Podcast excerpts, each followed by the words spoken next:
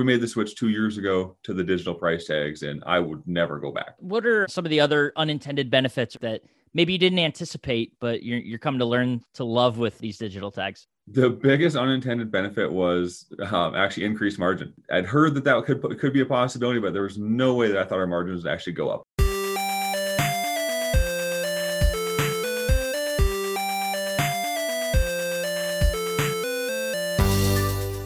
Welcome into the Independent Thinking Podcast. This is your host, Rob Stott.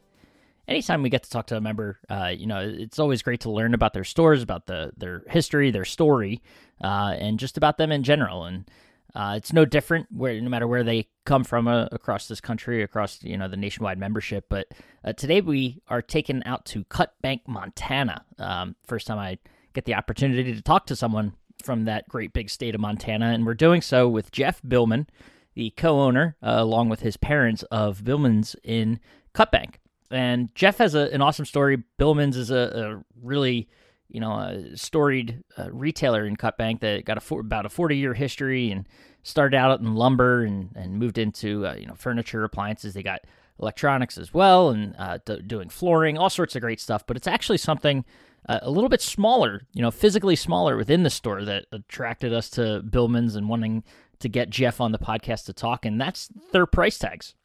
Uh, within the last two years, Billman's behind the uh, the a push from Jeff made the move to digital price tags and did so with Pricer, who is uh, recently announced as Nationwide's preferred partner of choice in that uh, digital price tag arena. And uh, you know, great to hear not only the strategy behind the why, uh, you know, that that Billman's and Jeff decided to go in this direction with their digital price tags, but you know what they've done since you know being installed throughout their store.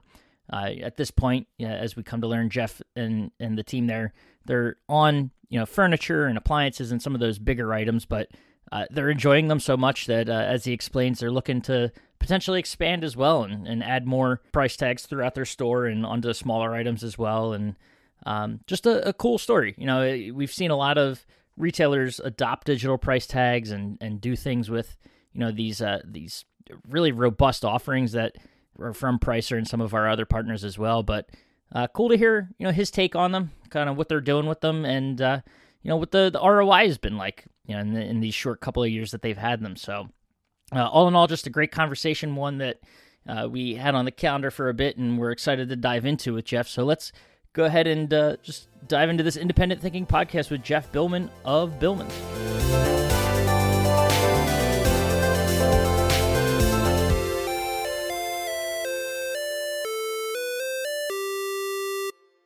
All right, we are back on the Independent Thinking podcast, and I am uh, pleased to be joined today.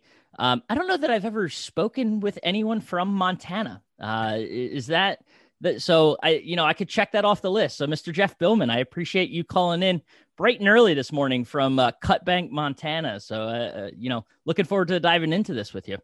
Yeah, we've been social distancing in Montana since before it was a thing, so it's not not uncommon for people who've never met somebody from Montana. What, how far is your closest neighbor? Um, you know, the closest town's 20 miles. So okay. are are my actual neighbor? Yeah, like house? you're. Is it a mile down the road, or is it? Are you? No, are I'm you guys? edge of town, but I mean, I'm still a good.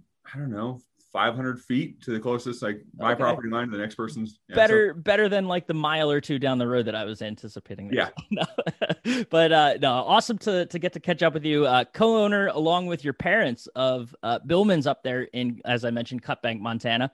Um, you know, tell us a little about yourself. You know, how, how did you obviously the family owned business? Um, you know, this has, yep. has been something that's been in your family, but was it always something, uh, you know, retail always something you imagined getting into? You know, I'm third generation, so I've been working at the source as in middle school. So, God, what, 25 years now? That's kind of hard to believe. But, you know, typical small town kid to where in high school, the last thing I thought I wanted to do was move back here and, and run the store. I mean, I wanted to do anything else. But I just apparently it was kind of what I was into. I went to college, um, ended up picking business management as a major. Uh, I eventually found myself even in college as the sales department manager for uh, appliances at Home Depot in uh, college. So got myself. Were the, were the parents a little, uh, you know, big box versus that that mom and pop? How did they feel about that? Um, you know, I think they knew it wouldn't last. It was one of those things where I was excited about it for a while. I'm like, you know, I could transfer, I could transfer around, move up to some other stores, eventually be a store manager for Home Depot and eventually I just figured out I wasn't cut out for corporate life. I'm more of a small small business, be my own boss. I don't really like answering the to dark side. else. The dark side's pull just wasn't that strong. exactly. So that was when I eventually decided, you know, I want to get back to Cut Bank, um, get back into the family business, and came back here after college, and have been here since. And as you mentioned, um, you know, third generation business has been around for I, I think a little over 40 years. Is that right? Yep, started in 1979. Uh, my grandfather and father actually started it as a lumber yard originally. So the store's been through a lot of changes, going from lumber to hardware. Uh, actually, they had a construction company before lumber, and that was how they got into lumber. And wow. appliances were kind of a late addition. They were actually a, just got into Speed Queen Laundry at one point, and then went to Magic Chef. And then when Maytag bought Magic Chef, went to Maytag, and then Whirlpool bought Maytag. So now we are a Whirlpool exclusive dealer. So gotcha. So uh, you obviously a lot of evolution over that time. Um, you know, talk about some of the, you know, the the new businesses that appliances. What else do you guys? I think uh, True Value. Are you guys part of like a? You're also a hardware store as well. Yep. So we're a full line True Value um, hardware store, and then uh, we also do flooring. So our store is basically split into thirds, three different departments with a flooring department, hardware, and uh, appliances. And each one of them basically accounts for a third of our business. So it's it's kind of nice because you know you always have those cycles of hardware's down, appliances are up, flooring's down, hardware's up. You know, it's uh, when one's down, another one's always up to help carry things through. Gotcha. And so, how, I mean, obviously over time, businesses evolve and things like that. What are you guys doing? Is it, are you still looking to evolve? Are you always keeping an eye on, on things that you could potentially add to the business? You know, how, how do you guys kind of uh, walk that line? Yeah, we do. The hard part with us, we're in a really small town. Um, so our town is actually 3,500 people, but our drawing area is 100, 100 miles around us. So we have a large drawing area. And we've gotten to the point now where, you know, when we started, there were three appliance stores in town. Now we're the only one. There used to be three hardware stores in town. Now we're the only one. You don't want to take over every industry in town or you kind of start looking like the bad guy. So, you know, I, I, looked at one point, I wanted to add lumber, but we had two lumber yards in town. My dad's like, no, we don't need to take that over. Um, so that's kind of the, the balancing act in a small town is you, you want to, you want to provide things that other people don't yeah, we're, we're always looking to add new categories. Um, when I came back to college, from college, we actually started a furniture store as well. So we have a furniture and uh, um, electronics store on a, a, different location. Gotcha. How do you, um, uh, you know, what do you credit that to the the staying power of the business to be able to, you know, you mentioned those other other places going out. What is it that that kept Billman's around or or made Billman sort of the the go to choice there? You know, a lot of it in a small town, everybody gets stagnant and they don't want to grow. You know, they want to keep doing things the same way that the previous generation did it. And my family's been really good that way about wanting to grow. Um, my grand grandpa was good that way with my dad of if he wanted to change something, you know, change it and run with it. And my dad's been the same way with me since I've come back from college. He turned appliances over to me right away and just kind of got out of the way to where there, I'm sure I've made some decisions he didn't like. Um, he thought I was crazy when we started selling on our website, but it's worked out real well. Um, been a lot of things like that. Even I, I remember in college, I came home from Home Depot the one day and I was walking around our showroom like we have two stainless steel refrigerators on the floor, whereas Home Depot has two white. We got to start, you know, getting into this the new styles and into the, the new things, and just keeping up with the trends and constantly growing. How is what's that dynamic like? Uh, you know, obviously we, we hear about generations being passed on, um, not too often, or, or, at least that we've been able to to talk to on the uh, the podcast here. You know, where it's it's a a parent and and child dynamic. So what, what's it like working with your parents and and being co-owners there? it's good. I mean, not you know, a lot of people my age would say they haven't seen their parents in weeks or months, and I rarely like my parents are on vacation right now. I haven't seen them in a week, and that's odd for me. Um, my mom actually was going through a cancer battle this last year, and with COVID, they weren't able to work, so not seeing them around the store for you know six eight months was was extremely strange. And with that, that was when things really started to get to where I was doing it my way, and now with them coming back and being around the store more Uh-oh. now then there's a little bit of butting heads, but we do good about everybody has their own lane. You stay in your own lane, and you know if somebody has a better idea than another, you you get voted out, and we go with that idea. And then you know when the weekends and uh, evenings roll around, dinners, you know, it's it's family time. It's not not business. Uh, my parents actually have a lake house that we all go to on the weekends a lot in the summer. And when we get up there, that's one of the rules. You don't talk about the store, and it's just family time. So it, it definitely has its challenges, but it's fun. That's awesome. I, now, another uh, you know service that you guys offer, I, I saw service and repair is, is, something you do. Has that always been the case for uh, Billman's? Yeah, to a certain extent. I mean, I remember when I was younger, middle school, high school, our main delivery um, guy was actually doing the service. But that was back wow. when you know working on old Speed Queen washers. it, baling wire, duct tape, zip ties, whatever it took to fix it. You weren't working on control boards and electronics like you are now.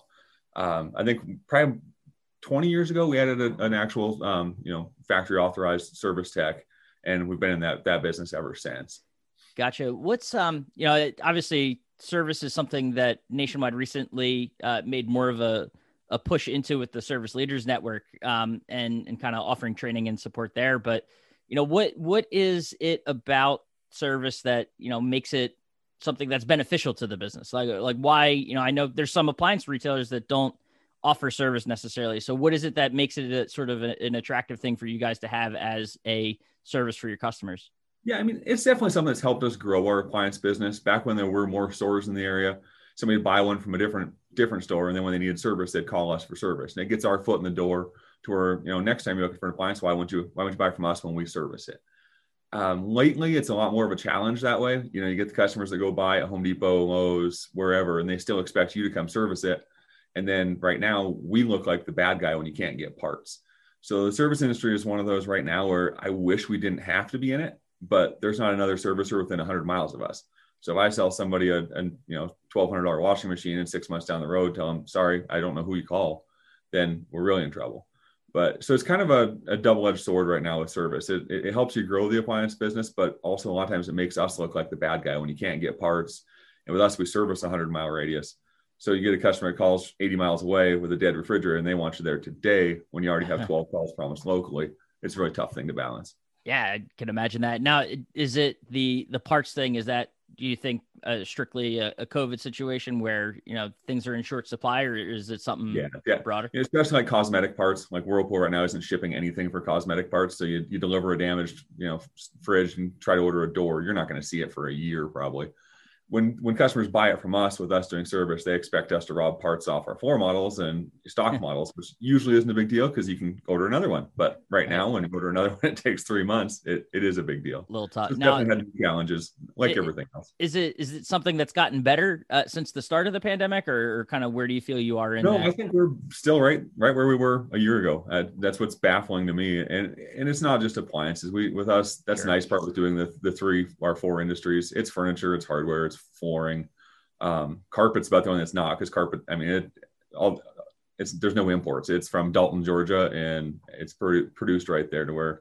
they haven't had any issues. But other than that, every other industry we're in, we're seeing the same thing. Well, and uh, a credit to your dad for keeping you out of lumber. I know, you know, talking about furniture, that's a that's a space that's hit hard right now. Uh, you know, impossible to get get your hands on lumber for whether it's furniture or home projects. It seems like that's one of the uh, the materials that's in in incredibly short supply.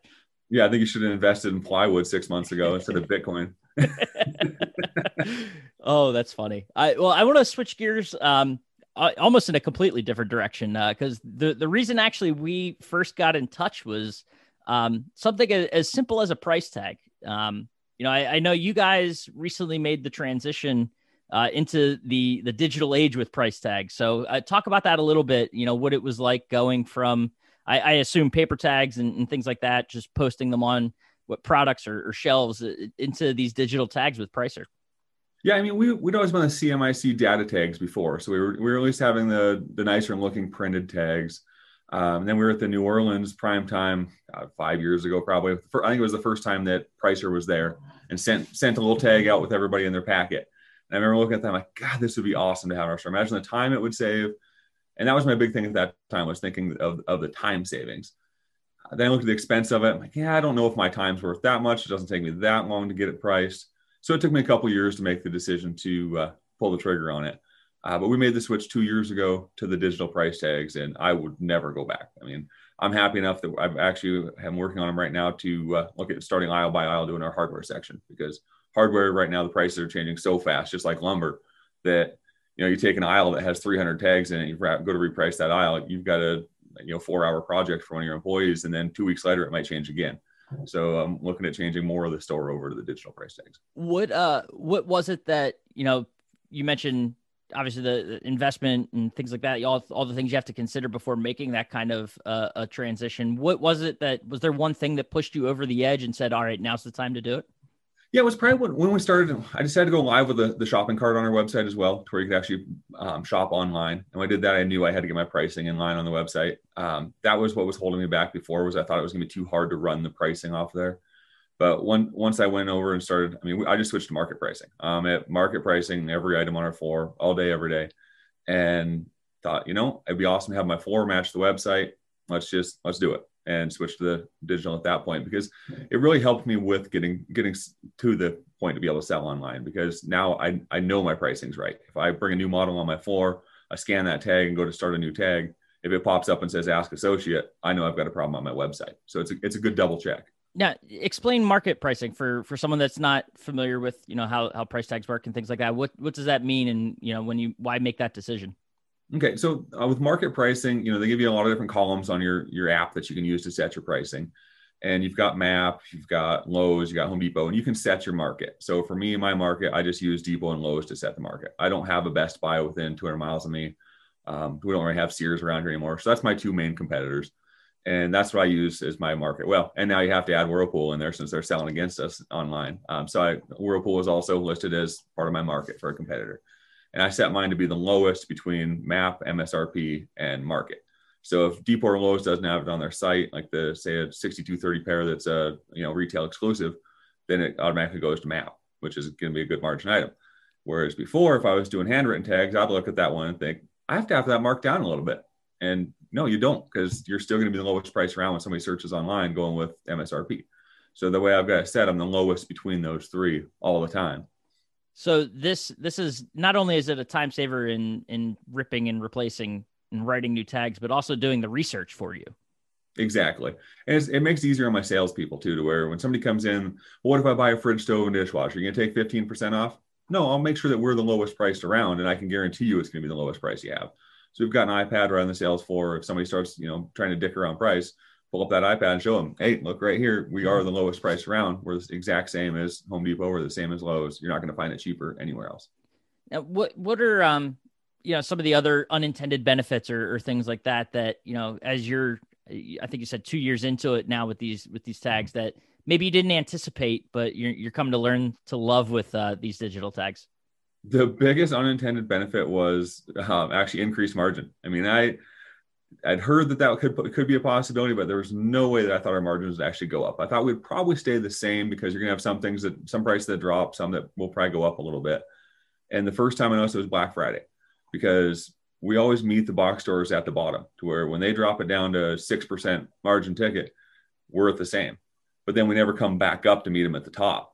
And I I'd had the year that was actually one of the things that drove me towards doing it was the year before I had a salesman caught me. He says, "Do you know we're five hundred dollars cheaper than Home Depot on this refrigerator?" And it was because I hadn't pulled a Black Friday tag in time to where we didn't go back up when they went up. And now watching that, our margins have gone up, um, our sell throughs have gone up. And when I look through tickets at the end of the day, I'll see, say, I see a microwave go through, um, you know, everyone's told they'll run something crazy, 2%, 1%, somewhere in there. But then you look up the sell through and it's got a big sell through on the back end of it. I mean, the box stores aren't stupid. We, we might like to criticize them and act like they're stupid, but they're not. They're not in this business to lose money. So if you're matching their price, you know there's some back end money there to cover it and that was by far the biggest surprise was that our margins went up that that's incredible and and now you know you mentioned the um the market pricing and things like that is that something like if you stood in your store and stared at a price tag for a day uh it, could you see that price fluctuate throughout the day no i switched mine now to where they only they only update at night um, we actually did i did have them set to where it run updates constantly whenever the website would and it got a little unnerving. You know, you'd have a customer standing in front of a washer and dryer, and all of a sudden the price Waiting goes up hundred dollars in the middle of the day. And yeah, I, I, didn't want to do that. The other thing I've, I've had to do with my salespeople is if a customers in on a Monday looking at something and they come back Tuesday or Wednesday and you know they've got their printout showing, hey, you showed me that this was five ninety nine, now it's six ninety nine. We'll still go back to that price, um, but only to a couple days. And the customers know that when they leave the store that we're only guaranteeing those prices for a couple days. Now, I, I, know we're talking about a lot of back end technology uh, with these things, uh, an app and things like that to manage them. Is, is, it a big learning curve, or was it a big learning curve for you guys to to get this up and running?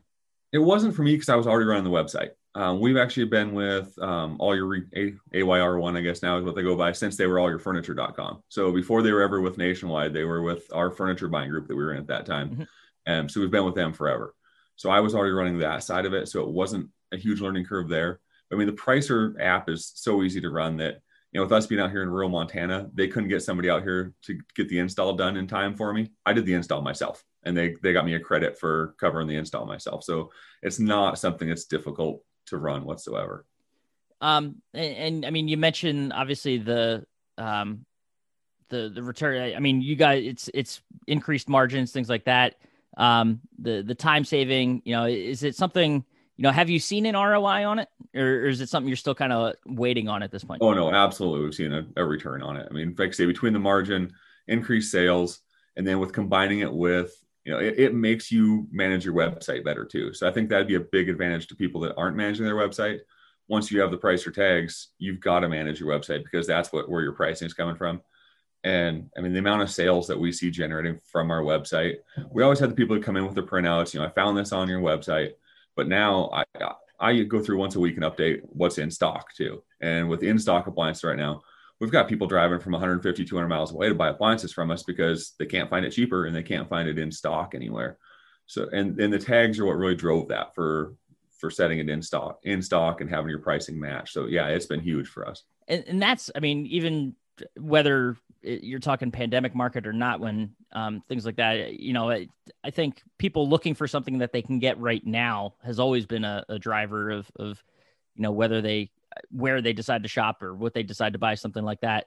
Uh, but to see it now, uh, now are you noticing customers sort of interacting with you in your stores differently? Like the, is the customer experience different because of these tags well, I, you know, this last year it really was. I mean, it was really lucky to have these tags this last year because a lot of people did not want a salesman helping them. They were either shopping online and coming in just strictly to see the product before they before they get it loaded up, or they weren't even coming in the store. And that helped a lot because you watch and the the especially younger generation that comes in shopping, if, if they don't have a salesman with them, the first thing they do is they look at a tag, they pull out their smartphone, and they're on the internet searching the price. So when you're standing there and they won't let you wait on them, if you didn't have those tags and you didn't know you're the lowest price, there's a good chance you're going to see them walk without them even giving you a chance to talk to them. Whereas with the tags, you know they're not going to find it cheaper anywhere else. I mean, the looks on some of the people's faces, especially like November months with uh, Black Friday and all yep. the promotions going on, when they pull out their phone and see that we're the same as what Home Depot lowest Black Friday pricing is, it, it really drives the confidence up in the consumer.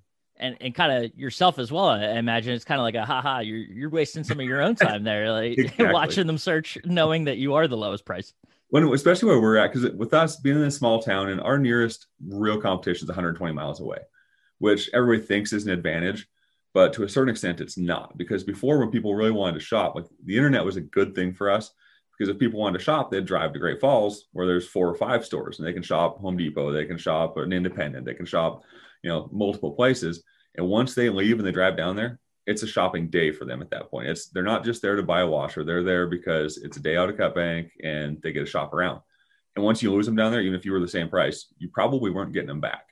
Whereas now, with people shopping price via the internet and phones, we're beating them before they ever leave our store. So we don't we don't see near as many walking and then going to check price elsewhere.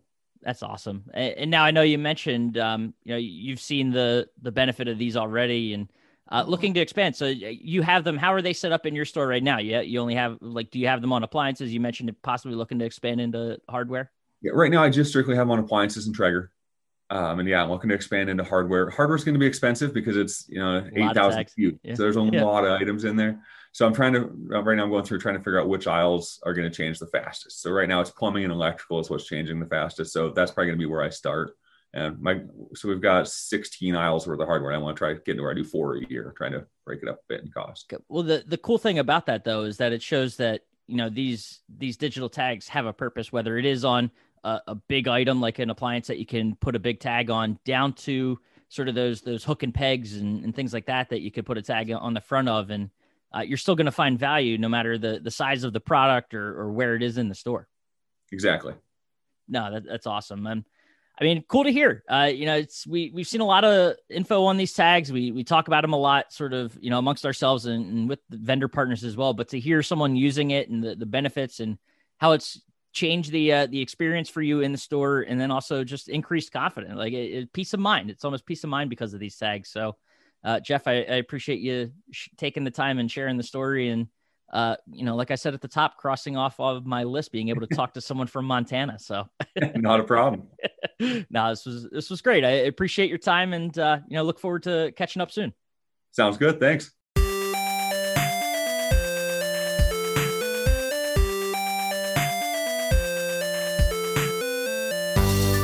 All right. And thank you again to Jeff for taking time and, and, waking up early for us out there in Montana and uh, calling into the podcast and talking price tags, uh, talking more specifically digital price tags and everything that they've been able to do with Pricer. So uh, cool to hear.